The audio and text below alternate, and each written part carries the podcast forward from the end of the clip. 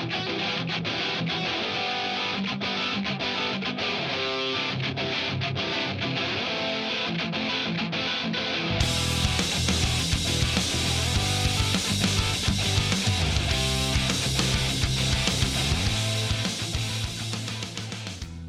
right, welcome to episode two of the Creative Percussion Podcast.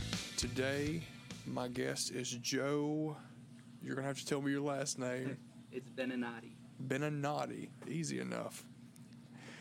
All right, so with this being the Creative Percussion Podcast, of course, I want to focus questions on creative percussion, but I also want to get to know Joe and whoever my guests are uh, in the present, future, past, whatever.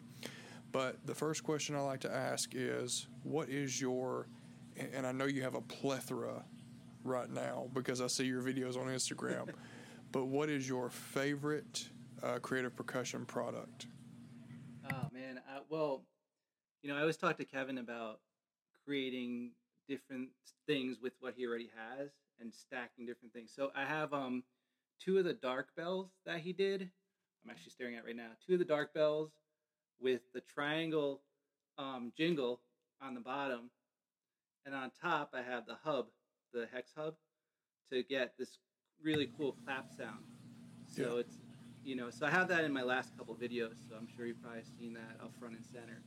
But um, I've been really enjoying that. But other than that, I mean, as far as the classic stuff, I'm loving like my my five inch um, hex stacks, which is awesome for like extra hi hat sounds. Yeah. so you don't know this yet, but I was telling uh, Kevin that you were the person who introduced me to creative percussion. Oh, really? So thank you for that. Yeah, all your videos and everything um, introduced me to creative percussion. So I appreciate that a lot. I'm glad. I'm glad. So, what is one thing when you began your career as a drummer? What is one thing that you wish you had known then that you know now?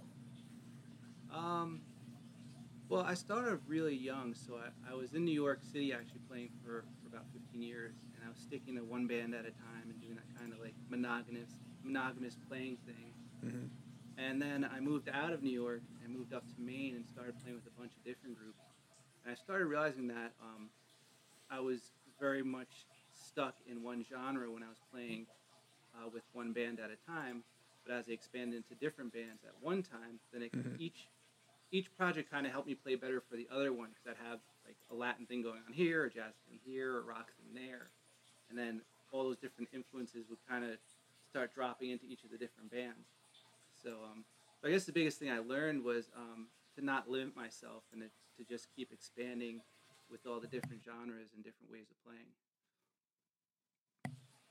I like that. Yeah, I'm I'm the type of person I play a bunch of different genres as well, and I wish that I had listened to more music growing up, so that I was influenced by more drummers.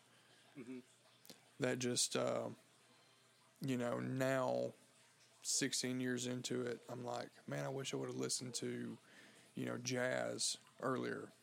Right. So, what is what was your biggest failure as a drummer, and what did you learn from it, and what do you um, continue to take from that in, even today? Um, I think as a failure. So I, uh, uh, my second time going to college, because I went one time for just to get a regular uh, BA, so that I had a job outside of music, and then I decided when I got into a job that I didn't really love that I would go for music.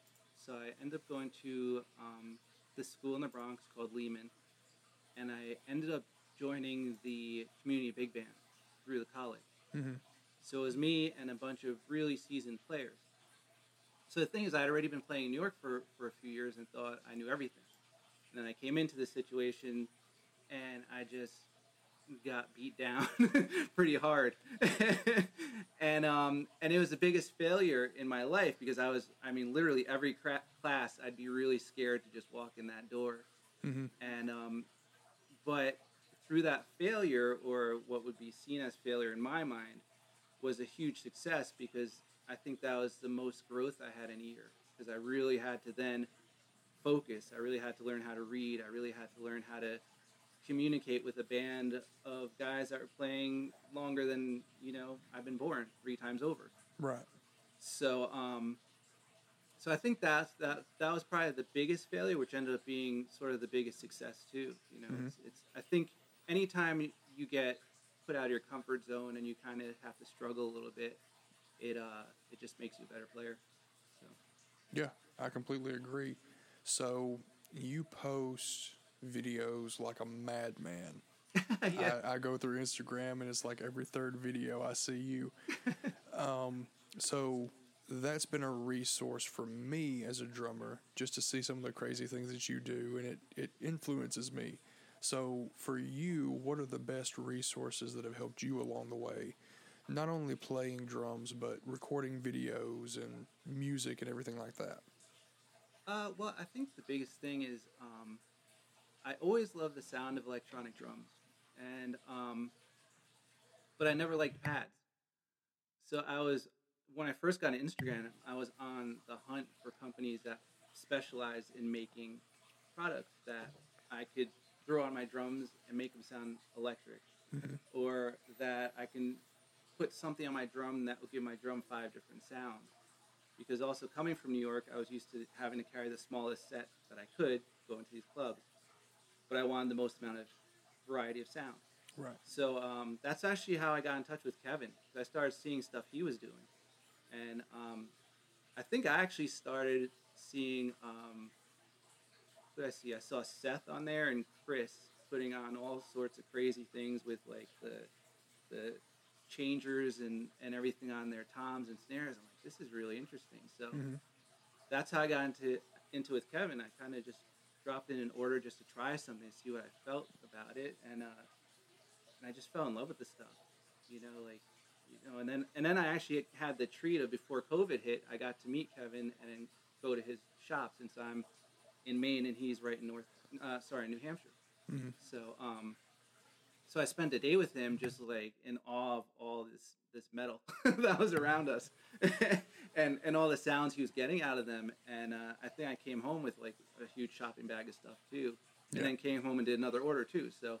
It was, you know, I just uh, it was. It's just the endless possibilities. I mean, I, I feel like with Kevin, you can have a whole drum set with just Right. his stuff.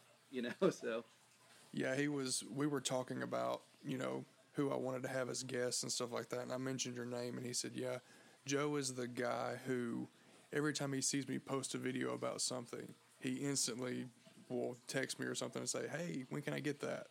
right. yeah, I think it's always a competition. I think it's me and Seth are always knocking at his door with this stuff. So a follow up question to that: um, What have you read recently, or listened to recently, or even seen recently that has inspired you? Um, well, I mean, it's a lot of other drummers that kind of that I try to emulate. Mhm. I mean, there's so many drummers out there that that make what I do seem like you know a kindergartner hitting some buckets. Like it's it's it's amazing. Like uh, a couple of guys, like Scott Scott Pellegrom is one of my favorites, and I actually got to meet him and take a lesson with him, and and even with that one lesson, he helped me kind of look at the drums differently.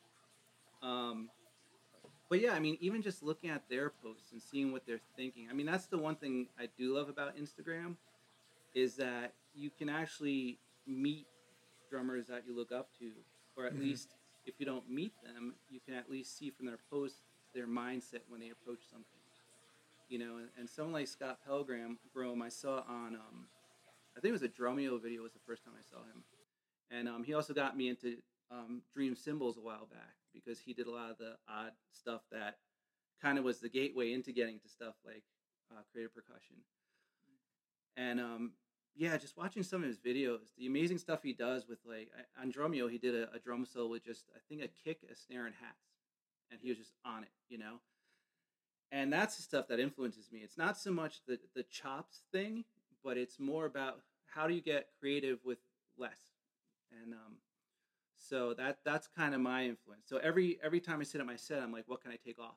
You know, so um, so so he's a big big influence, and and again, seeing his videos, talking to him. Even I think he's going to be coming out with a book somewhat soon, so I'm really excited about that. Um, so that's a huge thing. Um, and then going through some, you know, some of my friends post on on Instagram just doing the Wilcoxon books, you know, all the marching stuff. So that's another huge thing that I'm like, well, I need to start getting better at my rudiments again. So let me start looking through those books again. You know, so it's it's kind of like um, a lot of the reading I do is actually notation now, as opposed to articles and stuff. You know, it's just like how do I take this rudiment and flip it upside down? You know, kind of like the Steve Gadd way of looking at drums. You know, right. so so that's that's that's how I look at at learning drums and getting um, influences is is by seeing the drummers that I love on Instagram, whatever, and also trying to talk to just drummers about what they're working on and, and what's interesting them to kind of stretch out and create. So, so um, when did you start play? Like, what age did you start playing drums, and who musically was your biggest influence, and then who in your life was your biggest, not only biggest influence, but biggest, I guess, fan, biggest, um, the person who pushed you the most? Um, let me think. So I started when I was, I started officially playing drums when I was, when I was 13. Um, but I always wanted to play drums. I remember begging my, my parents for a drum set since like fifth grade. And so, so it's probably about four or five years until I got it. And um, when they started picking instruments in fifth grade, I remember I wanted to do drums, but my parents wanted me to do more of like a, a lead instrument, you know, like a, a horn instrument. So I, I, played trumpet, and luckily for me, I got braces. So I was playing fairly well, and then I lost a full octave and lost, you know, and got pushed back about five chairs in, in the section. I'm like, I think I need to play drums. So, yeah. so that kind of is how I started, and and I've been playing now for what 30, 32 years. Oh wow. Yeah. So, um, yeah. I mean, so and and as far as my influences, I mean, I think a lot of my or my my biggest pushes are the, are a lot of the musicians I play with. You know, mm-hmm. I remember um, when I played in New York and I was trying to start getting to jazz, and it, it was just like, just not happening. and uh, right. a friend of mine was just like, you know, that's okay. You just have to be. The way you get better is being the worst in a project. Mm-hmm. You know, he's like, because anyone else can just fly by, but if you're the one who's struggling, that means that you're, you're picking up as much as possible. So I, I think that um, a lot of the influences were a lot of the players that I played with, whether whether they the guitarist or the piano player, or whoever it was. And also, I had some really great drum teachers back then too. So um, they had me just looking at the instrument from their perspective. So in taking lessons with different people, you get all these different perspectives on how to approach it. Yeah, that makes sense. I mean, um, I talked to James Ryan, and um, he was talking about um, one thing that that really helped him was being able to play dynamically. And you know, when you when you play different genres of music, that forces you to play dynamically. Mm-hmm. Or if you play acoustic shows, it forces you to play dynamically. So that kind of goes, kind of with what you said as far as you know, when you learn from other people, you learn other techniques, you learn other things to do, stuff like that. Right. Exactly. Um, what is one common myth about drumming that you want to debunk? Um, I think the main thing, and I try to tell my students this all the time too, is well, there's a couple of them, but uh, the main one for me is that drums they are a melodic instrument and not just mm-hmm. a rhythmic instrument. And I think people sometimes forget about the tones in drumming, and they focus mm-hmm. so much on the beat or the chops or the things. But but I'm influenced by a lot of drummers like you know who are sound conscious, like Scott mm-hmm. Pellegrom, but also like um, Questlove and and Matt Chamberlain, who to me are just they're all about the sound of the drums. They're not about the chops on them, but they're about how the sound reverberates through the songs, how they fit in the songs, and um, and I think that's that's a myth I want to kind of debunk for a lot of drummers that you don't have to bash. You, you can you can be a, a, melodic player on a drum set. Yeah, I like that. Um, So, kind of going with that too, because you mentioned all of your students that you teach. What what advice would you give a new student, and what advice would you give someone who's not a student with you, just someone who says, "Look, I I need two minutes of your time.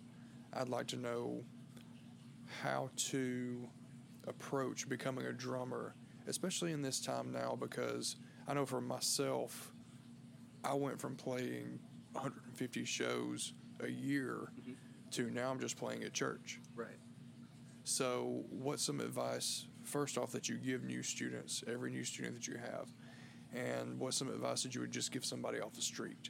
Uh, well, okay. So the first thing is, I mean, I, I know you mentioned I post a lot of videos, and Mhm. part of the reason I do that is is almost for selfish reasons too, because to me, that allows me to see how I play. That allows me to see my posture, how how I just present on the kit. Mm-hmm. But it also allows me to hear things. So um, all those those videos I'm doing, I'm either I'm, I'm doing with a click for the most part. And so Right. so when I when I hear back that I'm off and I have to redo something, it kind of it, it just fine tunes everything I do. So to me, Mhm. that's part of my daily practice is doing a video. So I'm like, okay, there's pressure on me now to sound good, but it's also I can go back and see where I made mistakes, you know, or Yeah. where something may not be perfect, or maybe because it's not perfect, it still sounds pretty good, you know. So Mhm. it's kind of learning those limitations of being a perfectionist versus, um, you know, being sloppy. So, um, Yeah. so that's one thing. The other thing is just like, I, I, I know for myself, um, rudiments are huge, you know, and Mm-hmm.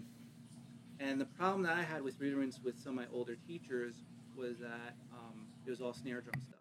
So no one really explained to me that you could take a paradiddle and move it around the drum kit and make cool patterns, or make it into a drum beat, or you know, one of my favorite fills is, is a Swiss triplet between the cymbals and and the snare.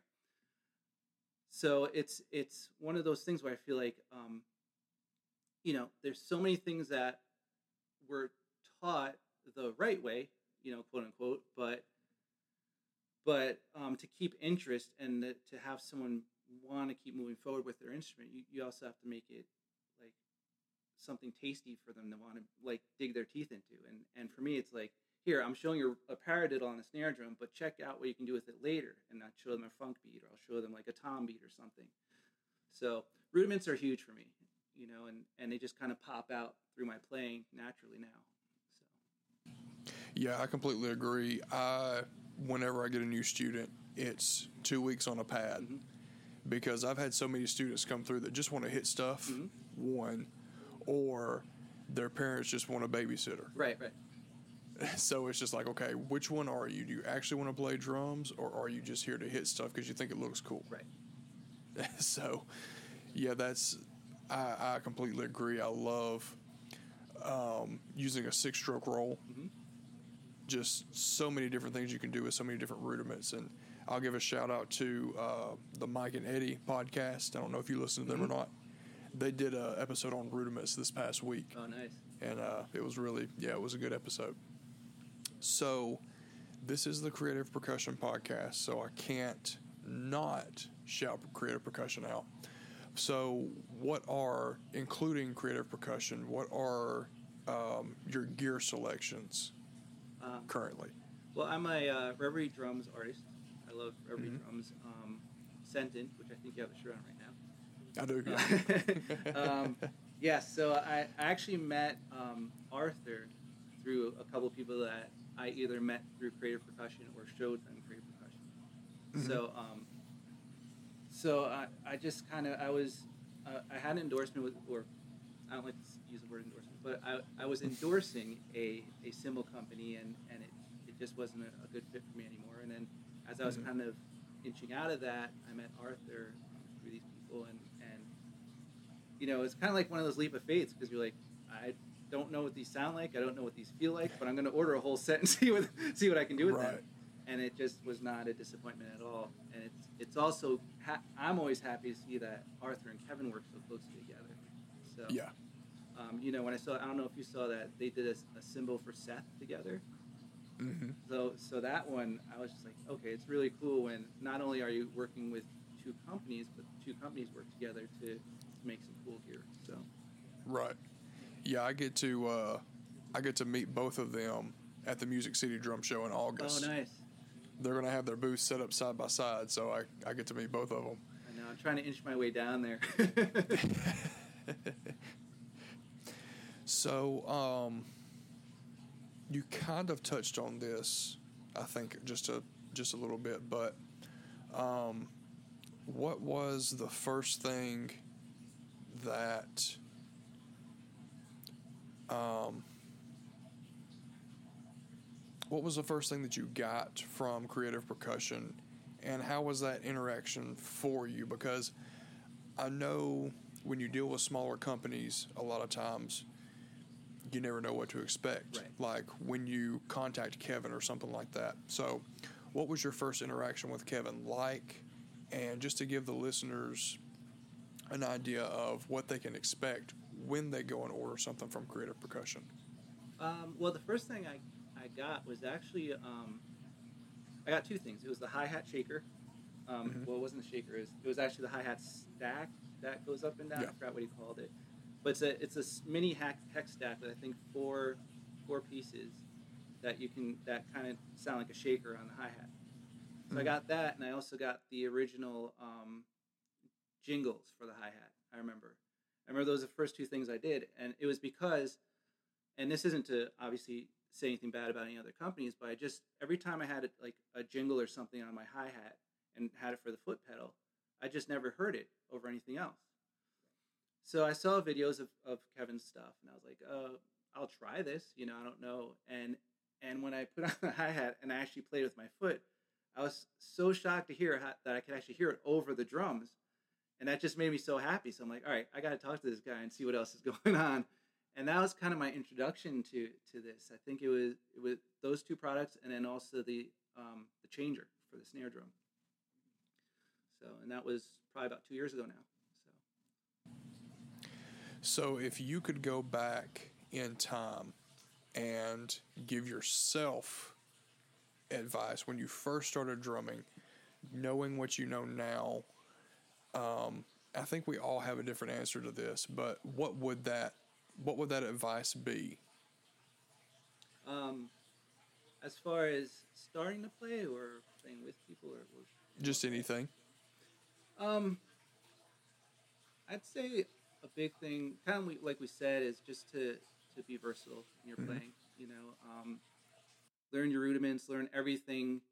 Like just be a sponge to anything you can you can learn. I mean, anything from marching to to jazz to rock to hip hop to Latin to you know anything world music. I mean, there's so much rhythm out there that um, you know it's it's. I feel like drums are just it's just one of those instruments that you'll you'll never lack for learning. you know, Right. it's like there's so much out there. So so I'd say on one hand, learn as much as you can, but also take it step by step. Don't try to do everything at once because I've tried that too and it doesn't Yeah. go too well. Don't jump into four bands at one time. right, exactly. I've done that take, as take well. Things, take things slow. Just like practicing a rudiment. You want to practice it at 40 beats per minute and not Right. start at 120, you know? So yeah. So I think that's that's just like a, a nice kind of metaphor for drumming itself is you want to take everything kind of slow and, and really learn it, you know, from the inside out. So what? Um, well, I've seen. I think I saw earlier today that you posted something about some music coming out that you played drums on. Yes. So, um, what are some things that you have coming out? Some new releases that you have coming out? Who are they with? You know, how did those things come about? Um, so so a cool thing is um, one of the ones that I actually posted about today because I think I posted two today, and it just I was just lucky because the leaders of each of those projects kind of posted, you know, that they were coming out. So I'm like, great, I'll just post it. But one of them is um, this interesting project that um, a friend of mine and I um, we started talking about when I first moved up to Maine. Um, I reconnected with the bassist from that around that time. Um, we had played together about ten years ago, and um, we reconnected somehow. And he's like, "Hey, I was just thinking about you. I'd love to play with you again." I'm like, "Yeah, Yeah. me too. But you're in New York and I'm in Maine now." He's like, "Oh, that's a problem." so we're like, maybe we can do something online. And it just kind of worked out that he had a friend at, in uh, Amsterdam that actually wrote music. Mhm. So then three of us started recording, and then an, at another point, I get another email from them like, "Oh, we're going to bring in a keyboardist that's from Israel." So we kind of put all this music together, and it was just really intricate, complex stuff that I've never. I, I, even playing it at that time, I was like, "There's no way I'm going to be able to make this work." Because they're, Yeah. they're doing stuff in like nine eight, they're doing stuff uh, in five, and all these things, but but even odd phrases within those time signatures. Mhm. Um, what what we're releasing is called the Saw series, and what what the the main guy did was he had a bunch of saw like sawing Yeah. um, uh, samples, and he used that as the basis for the rhythms of his song for these. I think there's six songs on it, and so again, so again, it's just random rhythm. So he he had to determine if it's going to be four, if it's going to be nine, if it's going to be in 7 Mhm. and then we just kind of he did the skeleton of it by playing guitar and singing over it, and then we all just kind of jumped in and put our flavor on it. So that's one thing I'm doing. That's that's actually just got released yesterday, and that's on Spotify and everything. And um, I believe it's under Timo, T I M O, um, and the time, the time zones. I think. Okay. Um, yeah. So that that's um, but the the series is called the Saw series, and and I had the link up also on there. You know, um, and then another one I'm working with a friend of mine. Um, on a total flip side of, of music, we're doing um, meditative music. Mhm. So, um, so she um, does meditating meditations verbally, and I put music to it. And you know, it's kind of like a few years in the making, and we finally got to this point of, okay, now we can release this thing. So Yeah. we're doing the final touches, and then we're going to release it. That's awesome. So, um, I think I have two more questions and then I'll get you out of here. Yeah, no worries. So, with this being, of course, the Creative Percussion Podcast, um, someone walks up to you on the street or messages you on Instagram, Facebook, whatever, and says, Hey, I really like the stuff that you're doing. I see all your gear on this. What is one thing from Creative Percussion that you would suggest I get? What would that be? Ooh boy, so it's funny because when people ask me things, or when I get introduced to drummers and they see what I'm like, you know, I pretty much have the whole catalog. So Right. if you're ever interested in some interested in something, let me know. I'll demo it for you. Yeah. You know, so, um, but yeah, I think for me, uh, the the great things to start with are like the, uh, I think the hex stacks are always great. Mhm. You know, because you can get so many sounds. I mean, the smaller ones you can kind of get like a really tight, small hi hat sound Right. or if you hit them as backbeat, they, be, they sound like finger snap. Mhm. The bigger ones, you know, they'll sound like you know really trashy, bigger hi hat or like more of a clap sound. So to me, I mean, that's something Kevin and I always talk about. It's like every product kind of has multi-purpose. Right. So so you always feel like you're getting more for, for what you get, you know. Mhm. But yeah, I think those are the things, the hex stacks, and depending on what size you want to start with. Yeah, and that's something that I've noticed with the shakers. I have the the white baseball shaker, Mhm. and even just depending on how it's and it's not like this with other shakers. Depending on how you hold it, even you can get a completely different sound. You can kind of grip it a little bit tighter, and you get a kind of more of a muffled sound. Or you can grip it looser, like you're actually about to pitch a baseball, and Right. you get you know more definition out of it. So that's I, I just love all this stuff that that he comes up with, and it's crazy to think about how he comes up with it. You know, Yeah, I mean the other beauty is that everything's magnetic. So you know, Right. with with his um with his MFX stuff, like the jingles and stuff, you just toss Mhm. some things. Or you know, right now I have uh, one of his dual mutes on the snare. Yeah. I don't know if you've seen those yet. And then I have just one day randomly we were talking. I was like, "Can I just get a chain to put across the snare?" And Yeah. so he just sent me a chain with like two magnets on the side, and now they're on the hoops. And it's really cool because they make like a record scratching sound. If I Mhm. have the the um, snares off, I get like a nice bounce off of it. It's just all these little things, you know, and and everything can kind of go on top of the other. Like I said, with my favorite thing right now, the clap stack. I mean, it's literally two of his his his uh, dark bells, I guess. His dark bells, the triangle um, jingle upside down on the bottom, and then on top is you know the the chains from the hub, and together that that unit makes this really cool like electronic clap sound. Yeah. you know? So that's something we always talk about though. Is like you know I'm always like, hey Kevin, how do I use this? It's like you figure it out. you can you can do anything with it. Like you can put this on top of that if you want, Yeah. or whatever, you know. Yeah, that's what I like about the hex stacks is when I when I get a chance to use them, you know, I'll put two sevens on top of a nine or I'll put two nines on top of a seven. You get so many different, you know, sounds, so many different combinations and so that's just what I mean it, it really is what the name says, it's creative percussion. right.